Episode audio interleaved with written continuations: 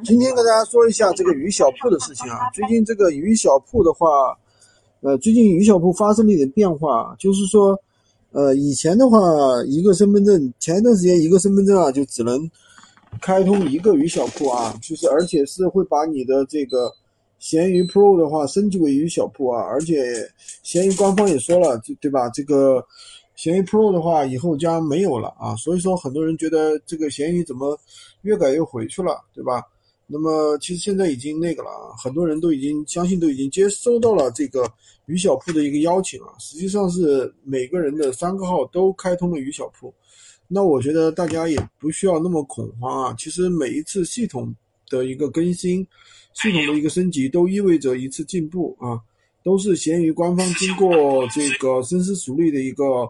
啊，一个一个改变吧，啊，大家也不用去太过担心。所以说现阶段的话，对于普通人的话来做闲鱼的话，还是非常不错的。大家也不用太去纠结这个事儿到底啊又怎么样啊，好不好做呀？所以说我觉得嗯不存在的，好吧？今天就跟大家讲这么多，喜欢军哥的可以关注我，订阅我的专辑，当然也可以加我的微，在我头像旁边获取闲鱼快速上手笔记。